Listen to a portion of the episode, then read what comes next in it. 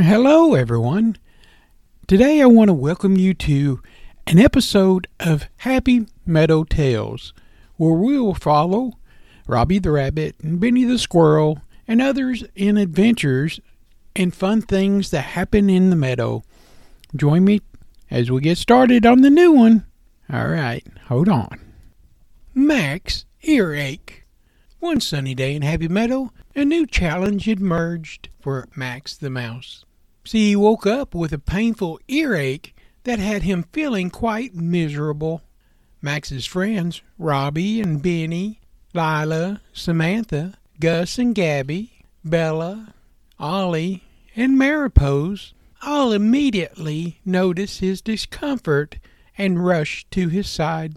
Robbie and Benny, always ready to help a friend in need, approached Max with concern. They asked Max how he was feeling, and Max, with a wince, explained that his ear was throbbing with pain.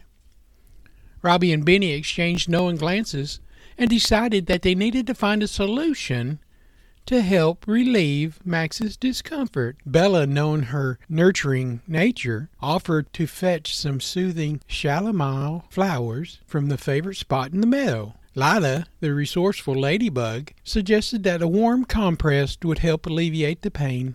Samantha, who was quite knowledgeable in remedies now, recommended a special herbal tea known for its healing properties. With their combined effort, the metal friends worked together to create a warm chamomile compress for Max's ear. They brewed a comforting cup of tea, and Max sipped it gently. As he held the soothing compress to his ear, he felt the pain gradually subside. The metal friends stayed by Max's side, offering words of encouragement and comfort as the day went on. Max, with his care and support of his friends, began to feel better. His earache gradually faded away, and he expressed his gratitude to his caring friends. The day served as a reminder of the unbreakable bonds of friendship in Happy Meadow. It was a place where challenges were faced together and each friend's unique strengths were used to help one another in a time of need. The end.